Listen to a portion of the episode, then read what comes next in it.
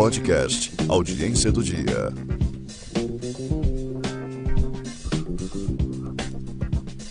Olá e que todos estejam muito bem. Me chamo Rafael Baima e esse é o Audiência do Dia.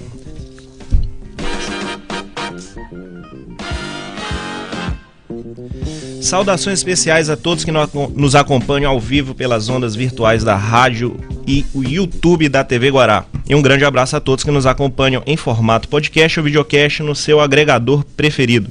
Esse é a audiência do dia, repaginado, melhor estruturado, contando com o apoio do sistema Guará de Comunicação.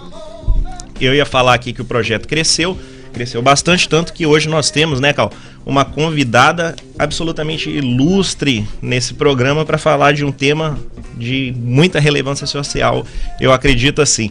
Mas antes disso, meus cumprimentos aqui ao grande Marçal Constâncio, quem está controlando a edição de som e imagem do programa. É, sem mais delongas, vamos anunciar nossos convida nossa convidada e o tema do dia. Passa aí para preliminares, Marçal.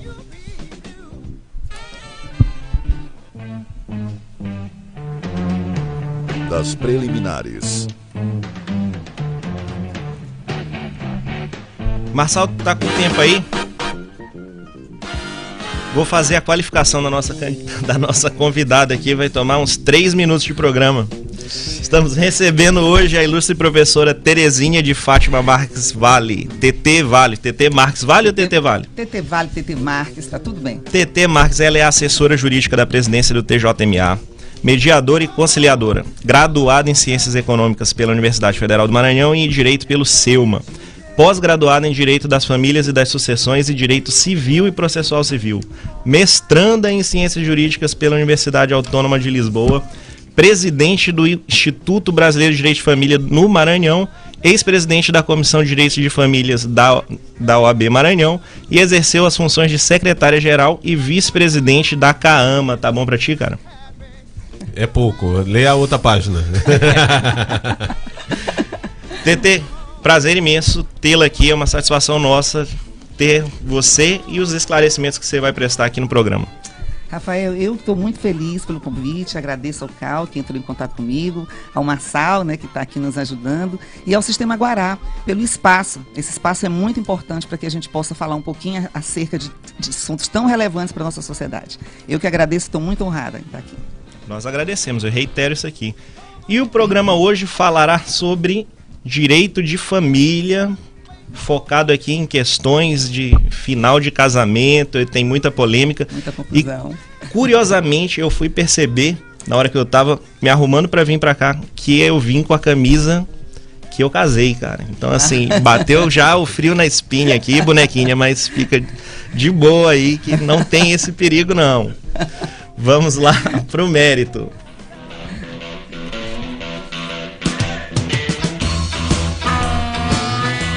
Do mérito.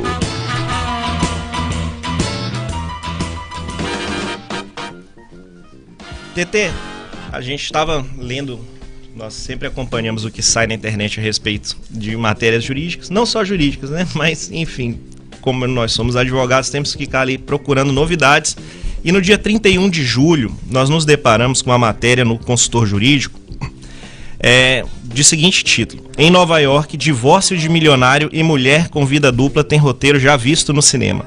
Então eu vou ler a matéria aqui rapidamente para nos introduzir ao tema. Ela foi uma vez Miss Connecticut, concorreu a Miss Estados Unidos. Não ganhou, mas ganhou o coração de um milionário, um prestigioso cirurgião de Manhattan, Nova York. Foram felizes até que o marido descobriu que ela tinha uma vida secreta, a de garota de programa. Uma vida que viveu antes e depois do casamento, que foi celebrado em novembro de 2015. Talvez poderia dizer que Regina Turner era acompanhante de luxo. Afinal, ela cobrava de 2 a 10 mil dólares por programa e só se relacionava com milionários. Mas aparentemente o dinheiro não era a principal razão de sua vida dupla. O marido bem-sucedido cirurgião da coluna espinhal chamado Han Joaquim, de 41 anos, ganha mais de 3 milhões de dólares ao ano. O casal tinha um apartamento em Manhattan avaliado em 6,5 milhões de dólares e uma casa de frente para o mar em Long Island avaliada em 2,5 milhões de dólares. E ele era muito generoso com ela, como diz a petição inicial do processo de divórcio. Essa situação lembrou muito do filme A Belle de Ju, de Luiz Buñuel, A trama principal do filme é a história de Severine Serrizi, bela, rica e bem casada, com um médico que ela amava. Mas apesar disso, se entregou à prostituição em um bordel de luxo e discreto durante as tardes, enquanto o marido estava no trabalho. A razão era satisfazer certas fantasias eróticas que não satisfazia em casa. Na vida real, voltando aqui ao nosso caso, Kim descobriu a vida dupla da mulher não por acaso. Estava fuçando nas mensagens de texto dela em um computador da residência do casal e acabou descobrindo uma mensagem bem picante de um milionário. Em dezembro de 2020, ele moveu uma ação de divórcio e então se dedicou a investigar mais a vida de Regina. Descobriu que a mulher mantinha, entre outros casos, relações frequentes com três milionários: um homem de negócio, um executivo de uma imobiliária bem-sucedida e um designer de iluminação. Os jornais afirmam que não revelariam os nomes desses clientes porque não conseguiram falar com eles. Ela sempre dizia ao marido que ia sair com amigas, mas também fazia viagens frequentes à China para se encontrar com outro cliente. Ela dizia que era viagem de negócio. Kim conseguiu na justiça a quebra do sigilo bancário de Regina Turner e descobriu depósitos e transferências bancárias que clientes fizeram para a conta dela. Os depósitos totalizaram 675 mil dólares. Muito... Muitos depósitos individuais eram de 10 mil dólares. Ela, ela é, é linda, é linda, linda, linda. As investigações revelaram que havia mais enganações do que a vida secreta de garota de programa de Regina. Por exemplo, quando ainda namoravam, quem perguntou o que ela fazia para sustentar, ela disse que administrava uma herança de 500 mil dólares. Disse que fazia faculdade, mas também nada disso era verdade. Com essas informações, o advogado de Kim protocolou no início de julho, em uma corte de Manhattan, uma petição inicial aditada, pedindo, em vez do divórcio, a anulação do casamento. A petição alegou que o marido foi vítima de uma fraude material. Se ele conhecesse a vida secreta da mulher, o casamento jamais teria acontecido. A primeira audiência foi marcada para a semana do dia 31 de julho, mas não chegou a acontecer, pois Regina propôs um acordo e eles encerraram o processo com as cláusulas em sigilo. Bom, essa história aí parece absurda. Eu não sei se, na tua opinião, ela é absurda ou ela chega a ser corriqueira, TT. Bom, eu acho que corriqueira bem não é. Pelo menos não chegamos a tanto. Né?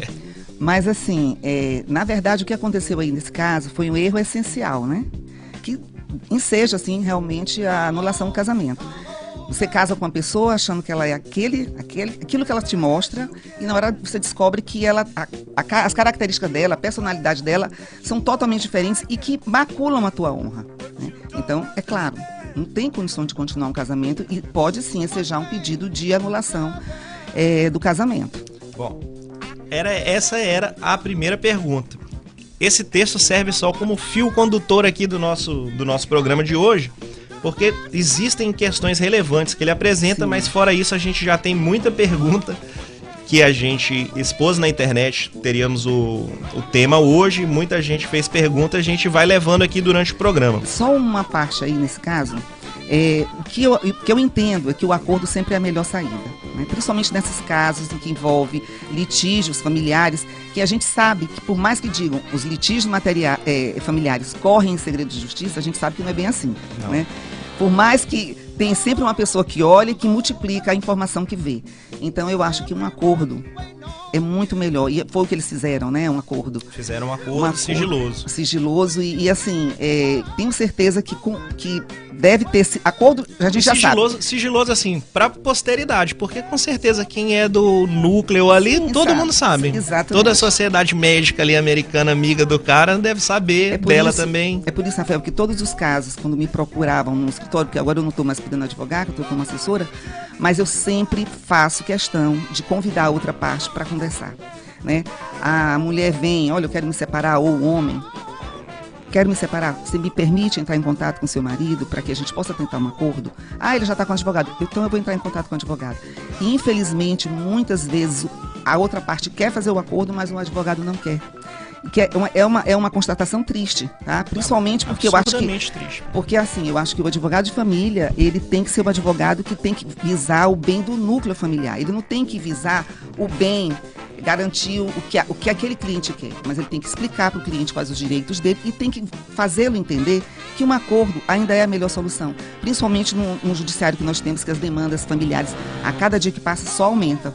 E que esses conflitos podem se perpetuar por não sei quantos anos. Sim, e processo de família nem demora tanto assim se compararmos com inventário. Sim. Mas inventário, a pessoa não querer fazer acordo, pra mim, beira. Eu, eu não posso falar. Os bens ficam para os netos, Eu para os penso. bisnetos, né? Exatamente.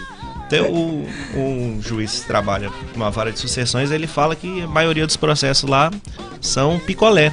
É. Então, patrimônio todo derrete, Derrete. enquanto as partes estão brigando e Por não se orgulho, por resolve. ego, né? Por ganância. E deveria ser um dever do advogado Sim, impedir isso, né? sim. Porque além de tudo, além da nossa profissão, além da defesa do cliente, a gente tem a função social. Claro.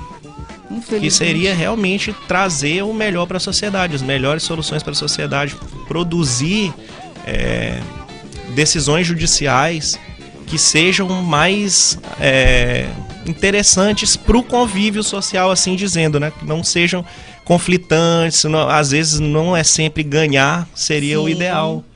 Eu acho que a paz não tem preço. Exato, pronto. Resumiu bem. Resumiu bem. Voltando aqui para o nosso caso, a primeira pergunta que a gente tem é: o cônjuge pode vasculhar a mensagem dos outros para se valer delas futuramente numa ação judicial? Bom, poder, ele pode, né? Eu acho que não deve. Né? Eu não deve porque eu acho que todos nós, independentemente de sermos casados ou não, nós temos o nosso direito à privacidade. Antigamente, os cônjuges se valiam muito né, desse tipo de, de, de atitude, até mesmo de detetives, e vasculhar mesmo a vida e botar o detetive para seguir o marido, porque antigamente nós tínhamos o Instituto da Culpa. A culpa ela era, era um fator que influenciava na, na resolução do divórcio. Hoje em dia nós não temos mais isso. Hoje em dia, apesar da gente utilizar muito ah, os prints e até as atas notariais como forma de, de comprovação, mas aquilo pode comprovar outra situação que não é, vá agravar, vamos dizer assim, no, no caso de partilha, no caso de, de até de, de ficar, do direito de ficar com os filhos. Antes, a mulher fazia muito isso, mais a mulher fazia isso, né? Para poder mostrar que o marido era safado, que estava traindo. Mas hoje em dia, essa questão de traição não é mais considerada, porque o casal pode se separar por qualquer motivo. né? Ele não é obrigado a ficar, ninguém é obrigado a ficar com ninguém. Sim, Então, eu acho que por conta do nosso direito de, de ter a nossa privacidade, eu acho que não é legal um cônjuge fazer isso. Mas a gente sabe que muitos deles fazem. E aí eu já te pergunto, emendando, se ainda existe aquela necessidade de separação de fato antes de entrar com o pedido de divórcio, propriamente dito. Não. É, antigamente, para um casal se separar, ele tinha que ter um ano de separação judicial ou dois anos de separação de fato. Com a emenda que é, introduziu o divórcio, acabou isso. A pessoa pode casar hoje, separar amanhã, divorciar amanhã, casar no outro dia. Infelizmente está assim. Eu acho até que houve assim. Acho que por isso que é a Gretchen que já casou tanto, né? É verdade. Ela e o Fábio Júnior, eu tô esperando esse casamento. Exato. Na verdade, é, isso aí é, é uma, é uma liberdade que a, a lei quis dar, né? Mas eu acho até que banalizou um pouquinho, porque às vezes as pessoas entram no escritório da gente querendo se separar por uma briga, sabe? Ainda na- naquele movido, naquele, naquele, naquela Na coisa. força do ódio. Isso. E naquele momento de paixão, né, de raiva. E aí a gente não pode fazer nada assim, impossivelmente. Quando as pessoas me procuram e eu pergunto, quando foi essa briga? Quanto tempo vocês estão juntos? É, e começo a, vasculhar mais a intimidade do casal, eu digo, não, vamos fazer o seguinte. Eu, eu acho que eu sou diferente de muitos advogados. Muitos advogados pegam, assinam a procuração, tá aqui o contrato de honorários. Eu digo, vamos fazer o seguinte, volta daqui um mês para a gente conversar melhor amadurece mais essa questão, amadure- amadurece essa- esse sentimento que você tem aí, deixa minimizar um pouco essa dor, né? Porque, gente, casamento, a gente não pode banalizar, é uma pessoa que vocês... Eu, eu acho que a gente tem que ser feliz, mas eu acho que, às vezes, a gente muda de um e vai para outro e que enfrenta outros problemas. Então, vamos lutar pelo casamento, vamos lutar pela família. Eu ainda sou conservadora nesse ponto. Claro que tem casos que a gente realmente não dá. Caso de agressão, né, casos de, de, de vida dupla, de erro essencial sobre a pessoa. É óbvio, tem casos que a gente não pode realmente desconsiderar. Mas às vezes uma briga, às vezes uma, um, um deslize, não sei, né? Eu acho que assim, até para quem realmente vá separar, é melhor esperar um pouco, né? Claro. Para que tenha mais segurança Sim. ali na condução do processo, não Exato. só no divórcio em si. Sim, sim. Porque a partir do momento que a pessoa já está completamente segura É. daquilo, já passou a fase de raiva, o processo vai tramitar muito mais rápido. Eu costumo dizer que essa questão de separação parece muito com mulher quando dá à luz. Você dá à luz, eu não vou mais ter filho, não quero, dói demais. Aí, dois anos, um ano e pouco, de novo. Ué, você disse que não ia mais ter neném. E agora já está engravidando, que a gente esquece a dor. E no- na, na briga, quando há amor, a gente termina esquecendo uma coisinha ou outra, né? É claro que estou pontuando aqui que tem casos que realmente não tem condição de Não, você. sim, sim, nós Mas eu acho que nós somos humanos, nós erramos, então a gente tem que ter essa temperança, principalmente no convívio familiar. Exatamente, concordo contigo.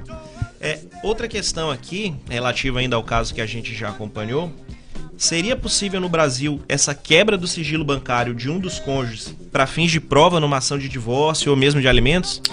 Eu, particularmente, nunca enfrentei. Eu tive, inclusive, há uns seis meses atrás, eu tive um pedido de uma, de uma advogada na audiência. E ela alegava que o pai, que era o meu cliente, não tinha, não ganhava só aquilo. E ele era funcionário público. Não, mas eu faço questão da abertura do sigilo bancário. Aí o juiz disse, como doutora? Abertura do sigilo bancário por isso. Então eu acho, eh, Rafael, que são casos muito ex- excep- excepcionais mesmo, são casos muito especiais, são casos que realmente há- não há outra maneira de prova, né? Para conseguir abertura de sigilo aqui no Brasil. Mas caberia. Creio que sim.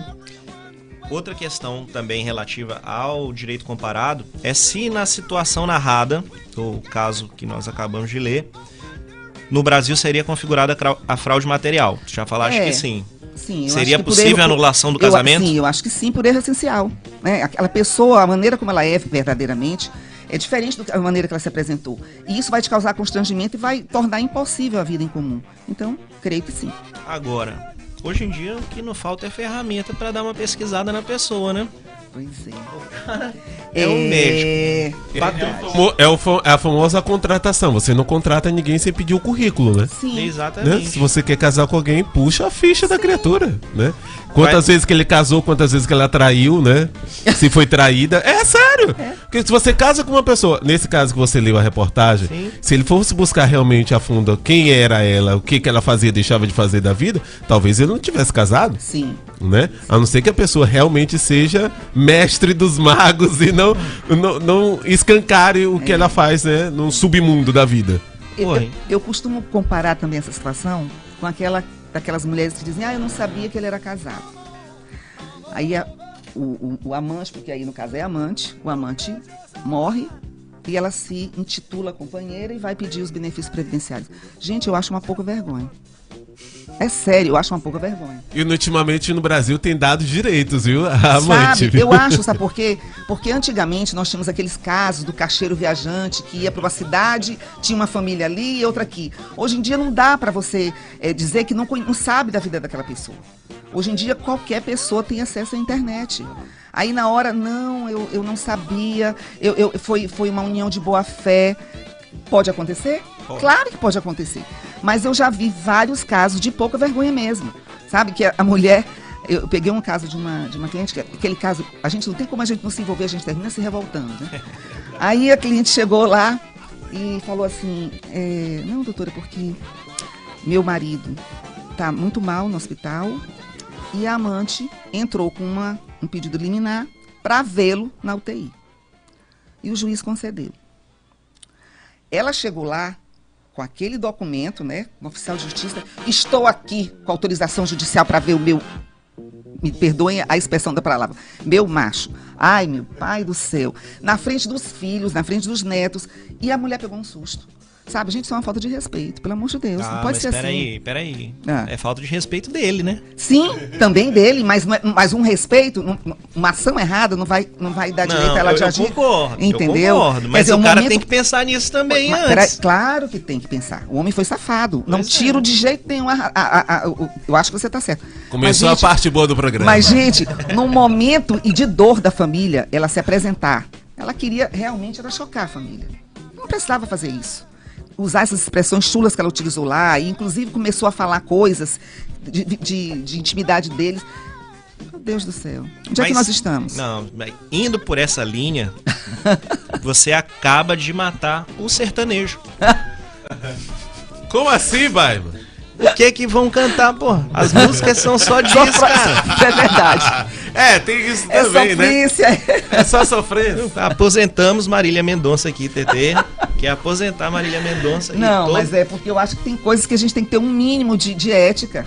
Mesmo, mesmo acho que uma amante tem que ter, tem que ter um pouco de, de Ima- bom eu já senso. fico imaginando é se o cara tivesse morrido, né? E ela chegasse no De velório.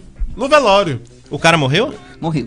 E ela foi pro velório? Foi, né? Foi pro velório. Mas, mas aí a briga é assim: o corpo ficou com quem? Com a amante ou com a titular? Mas nesse caso, ne- nesse dia, os filhos não deixaram ela entrar, ela tentou, eles não deixaram. No velório. Não deu tempo dela entrar com outra um pedido Outro liminar, pedido. mas ela entrou com um pedido de pensão, de, de- os benefícios previdenciários. Depois da morte. Mas aí ela não conseguiu. Ah, tá. Mas eu já vi casos que. Consegue. É, que consegue. e o né? juiz determina que seja é, dividido, porque foi. Meio a meio. meio a meio, porque foi um caso aí de, de união né, caracterizada na boa fé. Uhum. Essa boa fé aí é muito questionável pra mim. Eu digo isso porque outro dia eu vi um cara falando que o sertanejo universitário formou e formou em direito. Porque todas as músicas hoje em dia são de direito de família, cara. É. Eu tenho, tem uma. Como é, Cal? Tu que é mais apegado a essas músicas Tu aí. que vai pra balada aí, Cal. Tinha Confessa. uma que era tipo, vou pegar um mandado, alguma coisa. Ah, Regime fechado. Ah, essa, eu co- essa toca demais. Olha aí. E fo- tem, tem mais um monte. Eu tô tentando lembrar mais aqui, mas não é o gênero. é, que as demandas eu... familiares, elas inspiram realmente. Muitos os- servem de inspiração. Sim, sim. Olha, vocês começaram a falar desse assunto, tá chovendo comentário aqui, viu? Eu po- posso já Pode, antecipar algum? vai lá, manda aí. Olha só, tem o, o- a Ellen Rezende, que tá, tá aqui com a gente participando. Essa é minha esposa. Ah, tá. Então ela tá se garantindo aqui. Hoje, ela, hoje eu quero pegar ele na botija. Assiste até o final, viu, Ellen? Olha, o Marco Lara diz que é satisfação em ver o sócio dele, o Rafael, e minha estimada colega Terezinha. Oh, um abraço, Marquinhos. É, Abraço. ele disse. Ah, tá. Que era só pra virar a placa aqui. Eu acho que ele vai mandar um WhatsApp pra gente. É, pergunta pra Terezinha: você acha que guarda compartilhada tem ajudado efetivamente na pacificação de conflitos relacionados aos filhos? E até que ponto ela poderia contribuir para a alienação parental? Excelente. Inclusive eu tenho um livro, né, que é a guarda compartilhada, utilizada como um instrumento de prevenção à alienação parental. E nesse livro eu deixo isso muito claro. É, veja bem, há um tempo atrás já era de praxe que a criança ficasse com a mãe nos casos de separação. Né? Por quê? Porque a mãe era tida como uma pessoa ideal, que tinha mais tempo, que tinha mais jeito para cuidar da criança. E o pai, como ele era o mantenedor, né, ele já se acostumava com a, já estava na cabeça dele, já estava entronizado que no caso de separação ele ia ser um mero visitante. Que é um absurdo hoje em dia, porque a gente não pode mais, a gente nem mais utiliza esse termo de regulamentação de visitas, porque na verdade o pai ou a mãe nunca podem ser um visitante. Mas aí o que aconteceu? A mulher, algumas décadas, começou a buscar o seu lugar no, no, no- no trabalho, no mercado de trabalho. Começou mesmo a trabalhar e muitas delas mantêm a casa. A gente sabe disso, que muitas delas mantêm a casa. Com isso, o marido foi obrigado a repartir essas tarefas. Seja no cuidado com a casa, no cuidado com os filhos, levando os filhos para a escola, levando os filhos para médico. E aí o que, que aconteceu? Quanto mais a gente cuida, mais a gente ama. E o pai já entronizado com aquele, com aquele dia a dia, acostumado em ter o filho, levar para a escola, em cuidar, em tirar, eh, eh, trocar fralda, em fazer as tarefas. E aí ele começou, não, eu sou tão capaz quanto a mulher de cuidar do meu filho. E hoje em dia a gente tem tido um aumento muito grande de, guarda compartilhada. Mas, quando a lei da guarda compartilhada foi criada, o, o legislador instituiu que a lei da guarda compartilhada seria utilizada sempre que possível. E os nossos juristas, os nossos julgadores entendiam que ela seria utilizada quando. O que, que era o ser possível? Quando os pais tivessem um mínimo de convivência pacífica, para que os filhos não ficassem no meio daquela briga. E aí, efetivamente ela não teve a eficácia esperada pelo legislador. Por quê? Porque o juiz, não, estão se matando. Não tem como ser guarda compartilhada, tem que ser a guarda unilateral. E aí, os pais, é, principalmente nessas, nessas é, associações, a Pazes, é, Associação de Pais Separados e outras entidades aí, começaram a reivindicar hum, outra, uma, uma, uma regra mais mais contundente a respeito da guarda compartilhada. E aí foi instituída uma nova lei dizendo que a guarda compartilhada seria instituída nos casos em que o casal não tivesse é, chegado a um acordo. Bom, isso aí, a meu ver, foi péssimo. Por quê? Porque eu acho que a questão aí é uma questão de disputa de ego. O pai, eu quero mandar na criança tanto quanto você. Porque o que é a guarda compartilhada? Guarda compartilhada não quer dizer o tempo, ah, ele vai passar três dias e meio comigo, três dias e meio com meu ex-marido. Não é isso. É o compartilhamento das principais atividades da vida da criança, aquelas coisas que realmente vão impactuar, vão, vão causar um impacto na vida do menor. Então, escola, é, essa questão de religião, viagens. Não é ah, ele vai passar três dias. E os pais têm entendido que guarda compartilhada é o compartilhamento igualitário do tempo. E aí o que, que acontece? Ele está na minha casa, ele vai seguir as minhas regras. Ele está na casa da mãe, ele vai seguir as, as regras da mãe. Isso não é guarda compartilhada. A guarda compartilhada tem que ter um consenso. Então, no meu livro, eu digo o seguinte: que a guarda compartilhada ela pode sim ser utilizada como prevenção, alienação parental? Pode. E a gente pode falar um pouquinho sobre alienação. Mas nos casos em que o casal tem um mínimo de convivência. Porque a criança vai para a tua casa, digamos que tu te separou da tua esposa, no, no, no nome dela? Ellen. Ellen, é só uma hipótese aqui que não vai acontecer, só estou simplificando aqui. E aí ela é, ela frequenta a igreja batista. E você é aquele católico com a Bíblia na mão o tempo todo e, e de carteirinha. É o meu caso. Pois é. Aí o que que acontece? Teu filho vai para tua casa, vamos para a igreja, vamos para a missa. Aí quando chega lá, vamos pro culto. Eu não falei para você que não é para você ir para a igreja, você não é, não é católico, você é evangélico? Já teve casos de crianças que foram lá no escritório e disseram assim, tia, eu fico mentindo para não, não, não aborrecer meu pai e minha mãe. Porque meu pai fica zangado quando eu digo que eu fui para o culto com minha mãe e vice-versa. Imagina a cabeça de uma criança. Quer dizer, é um egoísmo sem tamanho. Sem tamanho. Então, eu acho que a guarda compartilhada é maravilhosa. E, e o, assim, a, a motivação do legislador é nobre é fazer com que os laços não se desfaçam, é fazer com que haja continuidade. Afinal de contas, o que acabou foi a conjugalidade, não foi a parentalidade. E essa criança precisa tanto do pai e da mãe. Olha, Rafael, eu não sei o que seria de mim se eu não tivesse tido um homem forte a meu lado por 35 anos. Eu sou viúva e meu marido foi essencial, essencial na criação dos meus filhos. E hoje eu sempre falo, eu sempre dou esse exemplo porque eu acho muito legal. É, meu pai, meu pai sempre foi um pai muito presente. Um pai assim, de, mas ele era um mantenedor mesmo. Primeiro porque ele era promotor de justiça, trabalhava no interior, chegava só aos finais de semana. Então a minha mãe era do lar. Então meu pai, apesar de ser um pai maravilhoso, mas ele não, não, não se incumbia das tarefas é, domésticas, de, de colégio também, nada disso. Já o meu marido, ainda tinha um pouco aquele baixismo, né, de não dar banho, assim, muito na criança, de não limpar e tal, mas levava para o médico, levava para ia para as reuniões da escola, é, levava para os torneios. A gente já repartia um pouquinho. Uhum. Mas os meus, o meu filho e o meu genro, eu fico assim, como que muda? Como que a, a, a nossa vida muda? Principalmente essas questões familiares, elas têm uma, uma mudança muito célere. O meu filho e meu genro, eles limpam o bumbum do bebê. Eles botam para dormir. Eles dão um mingau. A mãe vai trabalhar, ele fica com a criança. Entende? Se um dia se separarem, pode ter certeza que os dois vão brigar. Para é, continuar me, essa guarda, entende? Me, me permita, doutora, é, eu acompanho isso, essa situação na minha família. Os meus avós, é, assim como a, a doutora está falando, eles não tinham todo esse acompanhamento Sim. com os filhos. Sim. Os meus tios, o meu pai, já foram mais aquela coisa de ir na escola tal. Já a minha geração, dos meus primos, o meu irmão, a gente é capaz de já vi primo meu ficar em casa cuidando com o filho claro. e a esposa ir para festa. Tá entendendo? Co coisas que aconteciam com os nossos avós. Sim. Que o avô, o meu avô saía pra balada, pra farra, chegava bêbado em casa tal. E minha avó que cuidava com os, os, os filhos, né? Sim. E aí eu já vejo os meus primos fazer isso, ficar Sim. em casa com meu primo. Olha, eu não gosto de festa, mas minha esposa gosta. Sim. Vai lá, sai com suas amigas, vai pro shopping e tal. Eu fico em casa com as crianças. Então a geração, as gerações foram se adaptando, né? E tendo aquele fato. Se o homem pode, a mulher também pode. Claro. Né? Novas formas de convívio, né, familiar. Tudo isso aqui me deixa muito feliz porque mostra uma certa evolução Sim. da humanidade Sim. nessa questão social, né? A gente só tem que ter cuidado de a liberdade não se transformar em libertinagem. Exatamente. E deixa eu lhe perguntar então. Supon, suponhamos não. Está, tem a guarda compartilhada ou o direito de visita, digamos assim. E aí. Que a gente chama pai- agora de direito de convívio. Pronto, direito de convívio.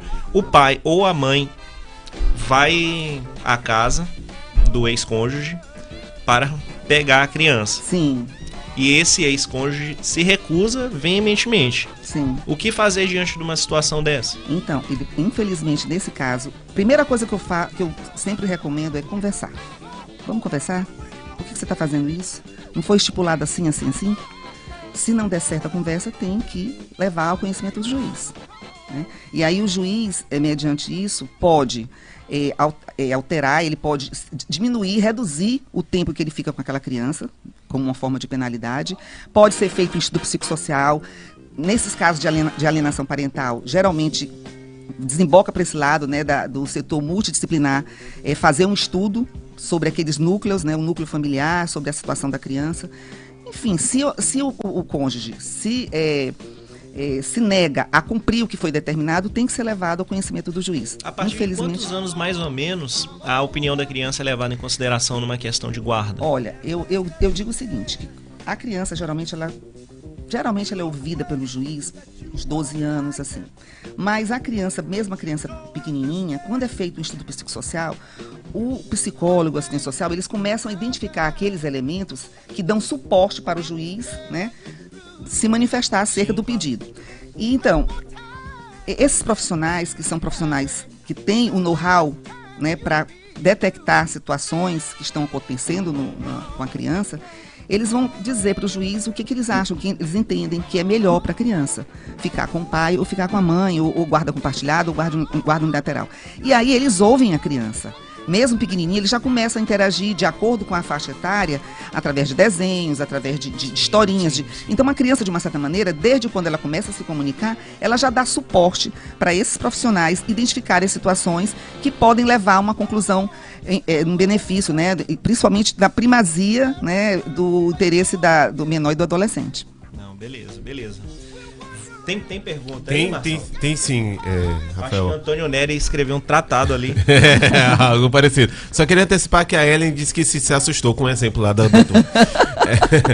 É, é, o Antônio disse, num recente Desculpa. caso, a mãe pediu pensão ao avô paterno da criança. Sim. Esse chamou a Lide o avô materno, alegando que a obrigação seria dos dois. E o juiz acolheu o pedido. O que a senhora acha dessa decisão?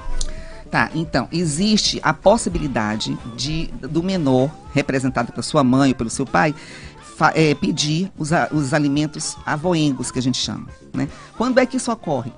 Ocorre quando não há possibilidade nenhuma de que o pai ou a mãe possam realmente contribuir, suprir as necessidades básicas do menor. Ou, no caso, o pai ou a mãe estarem desempregados. desempregados ou estarem, por exemplo, o pai às vezes está no endereço que ninguém. Eu tô com um caso assim que o, o, o- cara se mandou.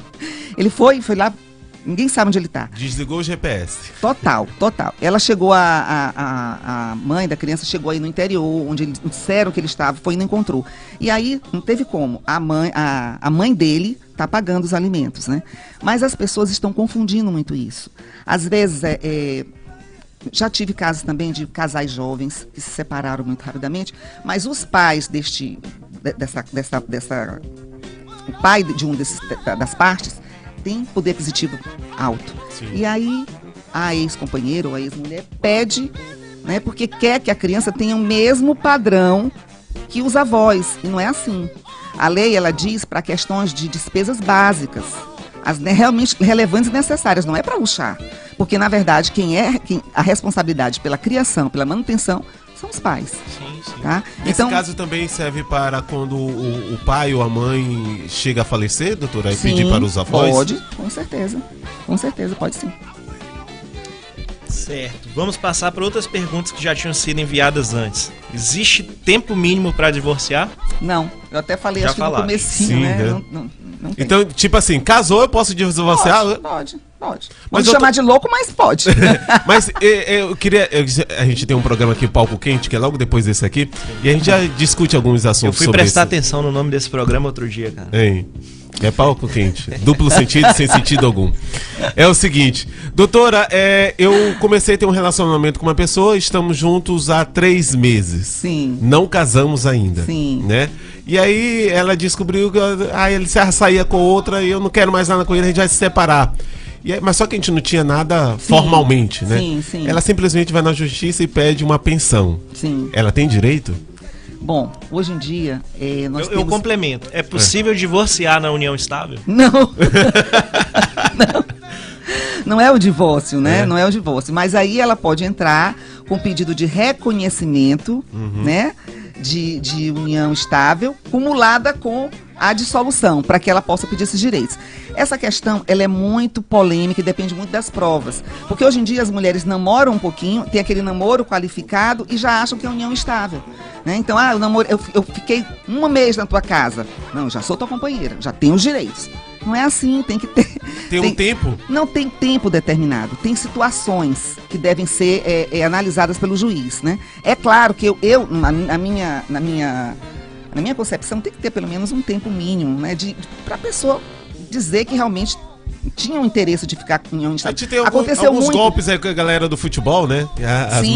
as meninas chegam lá, começam a namorar tal, e aí passa dois anos, e aí, olha, se tu me largar, tu já sabe, eu vou pra justiça. Aconteceu muito isso agora na época da Covid. Os namorados não queriam ficar isolados. Algumas namoradas foram para casa dos namorados, ou vice-versa. E depois acabou. E aí não, nós tivemos uma união estável. Situações delicadas para o juiz aí de, dirimir, viu? Mas pode ser que o juiz conceda Pode, de- essa. pode dependendo, Depende do caso? Depende do caso, depende da- de como é que foi essa, essa união, das provas que são apresentadas, do interesse deles de realmente mostrar que estavam formando uma família, de se apresentarem como família, entende? Entendi. São vários, cada caso é um caso. Até porque o amor não se mede, né? É verdade. Não se mede nem por intensidade, nem por Exato. tempo. É uma coisa mais Exatamente.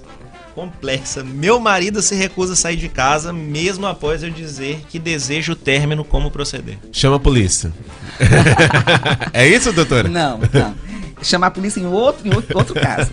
É, ela pode entrar com pedido de separação de corpos, alegando que a situação que eles vivem não está insustentável, né? Que ela pode, inclusive, ser vítima de agressões, não só físicas, mas agressões morais, pedir uma liminar para que ele se afaste da casa.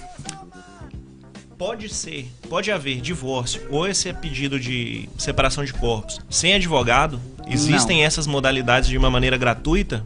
Existe modalidade de maneira gratuita, sim, através da defensoria, né? É, mas, assim, por exemplo, você vai fazer também um divórcio, se for consensual, você pode fazer no cartório, se você for uma pessoa hipossuficiente, você pode sim pedir, mediante a declaração né, de, de, de, de pobreza, que chama, que eu nem gosto desse termo, né? Mas de que realmente não tem condições de suportar os custos, os emolumentos, você pode pedir a gratuidade da justiça. Mas, infeliz, infelizmente não, felizmente para nós, é, tem que ter, sim, apresentador de advogado, até mesmo para poder olhar, para poder explicar o que está acontecendo, porque às vezes eu já peguei vários casos de, de, de petições de divórcio, tanto extrajudicial como, extra, como judicial, que o advogado não atentou para a sentada né, da audiência Sim. e que causou prejuízos sérios né, para uma das partes. Por quê? Porque não atentou, até, às vezes até uma vírgula mal colocada dá uma, uma outra interpretação ao texto e aí a pessoa fica achando que tem um direito e não tem. E aí, no caso, tem que ser, sim, representado por advogado. No o divórcio sendo realizado no cartório, quais são os pré-requisitos básicos, assim, Tá. pra gente entender? Nós temos duas formas de divórcio. Nós temos a- o divórcio litigioso, esse necessariamente tem que ser através de uma petição ao juiz, né? Quando as partes não chegam a um consenso, e nós temos o divórcio amigável ou consensual. Esse amigável consensual também pode ser através é, é, do juiz, né? Porque às vezes tem casos de crianças e geralmente casos de crianças, quando tem crianças mesmo que o casal esteja de acordo, tem que ter a posição do Ministério Público. E aí no caso eles entram com ação, pedido de divórcio consensual. O divórcio consensual ele também pode ser extrajudicial, né? Que foi através dessa última lei, 11.441, que instituiu a possibilidade dos cartórios de notas é, é, processarem divórcios, processarem também inventários. Mas, hoje em dia, o que está acontecendo? O divórcio consensual, é, o divórcio é, que, que litigioso também pode ser feito é, no cartório, desde que sejam já tratadas, já tenham sido tratadas pelo juiz as questões relativas à criança. Né? A questão da guarda, a questão dos alimentos. Então pode, se, se comprovar, se comprovar que essas questões relativas à criança já foram tratadas, pode sim ser feito o divórcio é, no cartório, mesmo quando o casal ainda esteja brigando. Né? Mas geralmente, quando você vai a um cartório, você tem que levar a certidão de nascimento dos seus filhos, a certidão de casamento. Se tem bens, você tem que levar a documentação dos bens, os, os registros dos imóveis, o documento de carro, todos os bens que você tem é, é, é de aplicações financeiras. O bem que o casal é, amealhou, né, que constituiu na constância da união, são apresentados para que sejam colocados também na petição de divórcio. E o advogado faz a petição com tudo isso, tal como se estivesse fazendo uma petição que vai ser dada entrada na justiça comum. Compreendido, doutora. É possível pedir indenização para o cônjuge infiel? Olha, essa, essa questão, inclusive, teve uma última decisão agora no mês de junho. Essa é para Marília Mendonça. Do, do STJ, e é, o, ju, o, o, ministro julgou que, por mais que eles tenham sido casados por 30 anos, por mais que ele realmente tenha traído a, a, a esposa, e foi numa cidade pequena, que isso tem repercussão, né? mas ele não, ele não atribuiu realmente um dano moral. Porque para dano moral tem que ser realmente comprovado que ela sofreu um grande constrangimento. O simples fato de, dela ter sido traída não constituiu a, a, ao entendimento do juiz é uma, um motivo para ensejar um dano moral. Né? Então tem que ser uma coisa muito que tenha sido, é, é, vamos dizer assim, causado muito constrangimento, muita dor, que ela prove realmente a que teve uma, ficou sabendo. um abalo, uma coisa assim é. que realmente tenha dado um abalo mesmo muito grande na vida dessa, dessa, dessa mulher para que ela consiga. Então são casos ou desse homem, né? ou desse homem, casos muito, muito, muito são excepcionais. Mas pode sim. Como fica definida a guarda dos filhos? Em que caso? No caso do divórcio litigioso. No consensual tá, já está ali. Tá. No caso do divórcio litigioso, se as partes não estabelecerem é, um acordo relativo a isso, o juiz vai decidir com base, às vezes, no estudo psicossocial, Sim. e aí vai se analisar quem tem mais tempo para ficar com a criança, nível de afetividade, é, a disponibilidade né, de, de, de continuar tocando que, as, as, tarefas da criança, quem que fazia mais isso, quem fazia, a preferência da criança também, se for ela, se ela for ouvida. Então, são vários fatores que, estão, que são utilizados. Claro que sempre em observância ao princípio do melhor interesse da criança e do adolescente. O juiz tem que ver todos, todas as questões relativas à, à criança, para que, mesmo após o divórcio, a criança tenha condições de dar seguimento à vida dela dentro do mínimo padrão da normalidade que ela tinha quando estava com, com a, a, os pais. Agora, essa questão aí da guarda compartilhada é, é que eu estou te falando, né? A questão da guarda compartilhada, que, tá, que por lei ela, ela passa a ser regra, graças a Deus os nossos juízes estão tendo a, a, o cuidado de ver que, apesar da lei instituir como regra, mas eles estão pontuando situações, eles estão analisando a situação, cada caso concreto está tendo uma decisão de acordo com, com como se apresenta.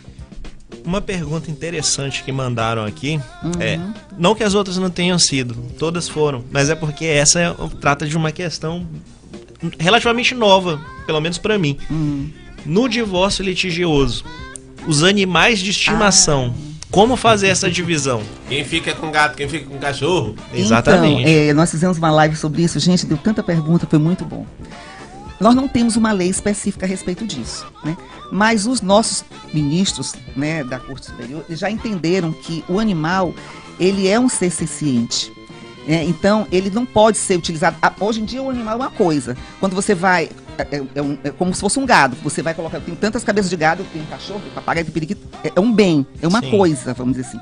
Mas a gente sabe que não é. A gente sabe que é um animal, né, que tem, que, que tem sentimento, né? Ele, a gente percebe isso. Claro. Então, o que, que eles estão fazendo? Eles estão, eles estão utilizando, por analogia, a mesma questão da guarda dos filhos. Então, que, primeiro, se o animal era vamos dizer assim, meu antes de casar com você, então vai ficar comigo. Claro que se ele desenvolveu algum afeto, você vai ter direito de convivência com, aquela, com, aquele, com aquele animal. E você também vai partilhar os custos. Né? Então, se eu gasto 500 reais de ração por, por mês, vamos partilhar isso, né? Dentro da possibilidade, aí vai, vai pegar aquele binômio. possibilidade é, do alimentante e necessidade do alimentado, que é o cachorrinho, né? Que é o pet. Então vai depender também da disponibilidade de tempo, vai depender de quem cuida melhor. Da... Enfim, vai ser usado por analogia as mesmas regras, as mesmas é, considerações que nós temos quando nós vamos fazer, é, ver para quem, com quem vai ficar os filhos, né? É isso, fazem parte da família. Agora. É, essa, essa realmente é uma É, a gente pergunta. vivencia isso muito no mundo Muito, moderno, né? é. Porque tem casal é que prefere não ter os filhos e tem os animais, né? É, é bem mais é, melhor pra eles do que passa o dia fora, tal, essas Sim, coisas. sim. Duas perguntas aqui pra gente encerrar, já tá se aproximando aqui do, do Passou momento rápido, final. hein? Passou rápido demais. Eu pulei muita pergunta, assim, o que já deixa, o que já deixa certo, e você vai ser convidada novamente. Oba, venho sim, com o maior prazer. É, vou Eu passar aqui. disse que era dois dias. É, rapaz, é, dois dias. esse no tema- mínimo, no mínimo. A confusão é grande. Duas questões. Uma, eu acredito que você já tenha até respondido, que é posso desistir do divórcio após da entrada. São perguntas aqui do amor venceu. Pode, pode sim. Deu Pode. entrada, desistiu, Pode. continua casado. Pode, continua É, foi casado. que você falou lá no início. Pô, Isso. segura um Rasga o pouquinho papel, antes. seu juiz. Isso, pode, claro. Rasga na audiência, Tem já tasca um beijo tem a lá. liberdade, tem a liberdade, né? de- Isso já de- aconteceu até em novela, viu, por sinal. Né? Cena de novela. Sim, sim. Resolveram. Eu se consegui imaginar a cena aqui. Se, se conseguiram conciliar lá na frente do juiz, o juiz ficou olhando assim, né? Mas é, é, eu acho que o amor vence tudo, viu? Eu também tenho essa tese, cara. O amor vence tudo. E tanto vence tudo que pode até vencer o medo do próximo casamento, porque é exatamente essa a próxima pergunta. Após o divórcio, depois de quanto tempo eu posso casar? Já disse, Já disse. imediato. Pode, pode casar. Pode Aproveita que o juiz tá ali mesmo. ô, quer casar aqui com o cara? Não, porque aí tem que ter toda aquela preparação, né? É. É habilitação e tudo mais, que a lei requer. Mas se não fosse, viu? É. Seria basicamente isso, doutor? Sim, seria. É. Eu, não sei se, eu não sei se a gente não caminha para isso, sabe? Porque, Sim. porque com a celeridade né, da, da, da mudança aí da- das relações familiares. Com tempos líquidos que Sim, vivemos, amor né? líquido, né? Exatamente. Exatamente. Nada é definitivo, tudo é provisório. Tudo é provisório. Inclusive o nome da minha equipe na trivia. É isso aí. Vamos agora para as alegações finais aí, Marçal.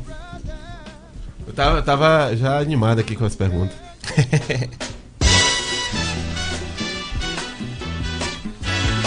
Alegações finais.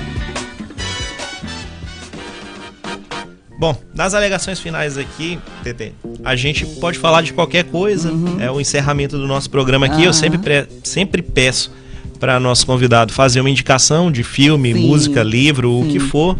Eu vou deixar a minha aqui, uma série chamada Frank and Grace, tem na Netflix. É um casal, um casal não, são dois casais, duas amigas, casadas há muito tempo com seus respectivos esposos. Só que os esposos desenvolviam uma relação paralela durante muitos anos às escuras. Quando foi possível a celebração do matrimônio homossexual, homossexual nos Estados Unidos, eles resolvem chamar as suas respectivas esposas e falar: olha, a gente está se relacionando aqui nas costas de vocês durante muito tempo. E vamos ofi- oficializar o É casamento. uma série? É uma série, é engraçada. É uma dramédia, segundo eu conferi lá o gênero, porque é meio drama, meio comédia, meio óbvio isso, né? E é com a Jane Fonda, eu esqueci o nome da outra atriz. Para o- alguns seria tragédia, né? Pra alguns seria tragédia, para alguns seria tragédia. Com o pai do Charlie Sheen, então assim, é, é bem legal. E também história de um casamento, que aqui eu vou parodiar o Silvio Santos. Eu não vi, mas minha esposa viu e disse que é muito bom. Então, trata dessa. É bom, Cal? Pois é, e, e trata sobre o, o término, né? Da relação conjugal e Sim. todas as consequências disso. Sim. Vou te agradecer aqui desde já pelos valiosos esclarecimentos. Deixa espaço para tu indicares teus contatos, tuas mídias sociais Tá. Sim. e realmente trazer a tua indicação aí, TT. Tá. Bom, antes de mais nada, eu agradeço muito a vocês. Eu acho que a conversa foi muito gostosa, né? A Foi gente mesmo. pode ficar à vontade, conversar e de uma maneira que as pessoas possam entender. Adorei estar aqui. Quando me chamarem, estarei de novo. A Energia muito boa. muito. Tá? Eu tenho um, um filme muito legal que vai, que vai de encontro a, é, essa questão que nós estamos falando da capacidade do pai de cuidar dos seus filhos, tal como a mãe. Chama-se Paternidade. É, se vocês visitarem o, o- o Instagram do IBDFan, nós temos, todo mês a gente dá dicas de filmes. Esse Paternidade, ele perde a, a- o pai perde a esposa no parto e passa a tomar conta da filha. E é muito legal. Assistam, Imagino. que é muito bom. E na, no- no- na, na rede social aí do, do Instagram do IBDFan, vocês vão encontrar várias dicas. Eu convido vocês Qual a- é o Instagram do ibdfan.ma. Pronto, Tá? ibdfan.ma. Por favor. E o meu é TT Marques Vale. Também, às vezes, a gente fala algumas coisas. Eu coloco até, inclusive, umas, algumas, alguns julgados dos nossos, dos nossos tribunais. Mas ele é bem, o meu, meu é bem eclético, tem de tudo. tem a minha vida pessoal, tem os Sim. meus netos. É bom assim. Né? E assim, eu acho que é Porque o povo gosta de marocá. É, o pessoal, um bom maranhense, hein? o pessoal adora Morocá. Gosta muito. Né? Eu também gosto. Adoro também. É bom saber das coisas boas, né? E Ah, assim, as sim, coisas né? boas a gente copia. Exato. Né? Ah, e as coisas quer- ruins a gente não faz. Se quer saber de coisa boa, Instagram é rede social, né? Exato, exatamente. Então, esse, esse filme eu indico, é muito legal mesmo. E aí vocês vão ver pais, vocês. É Sim, pai ainda não. sou pai. Pai, você também? Não. Isso aqui ainda tá muito novinho. De né? pet. Ele é pai de pet. Pai de pet, mas é pai. Vixe! né? Então vocês vão ver como realmente como vocês também podem cuidar de um, de um filho, tanto quanto a mãe, e a importância de vocês na vida do filho. Ah, sem tá? dúvida. Então assistam. Bom, é isso. Obrigado a todos aqui pela audiência. Semana que vem estaremos de volta. Lembrando que agora a audiência do dia é semanal, era quinzenal antes, mas nós estamos nesse projeto aí semanal. Sim. Ao vivo às quartas, 11 horas aqui na rádio e no YouTube da TV Guará. E no momento que melhor lhe convir, através do seu agregador de podcast preferido, geralmente sai na quinta-feira à tarde. Se você clicar lá para seguir no Spotify, Deezer ou Apple, Google Podcasts, na hora que sair o programa novo, vai chegar um aviso. Esse podcast é uma produção nossa, eu, Rafael Baima, o Carl Albert Lima aqui atrás, com a colaboração do grande Marçal Constâncio nas edições de vídeo e som. Forte abraço, até mais, galera. Forte abraço. Um abraço a todos.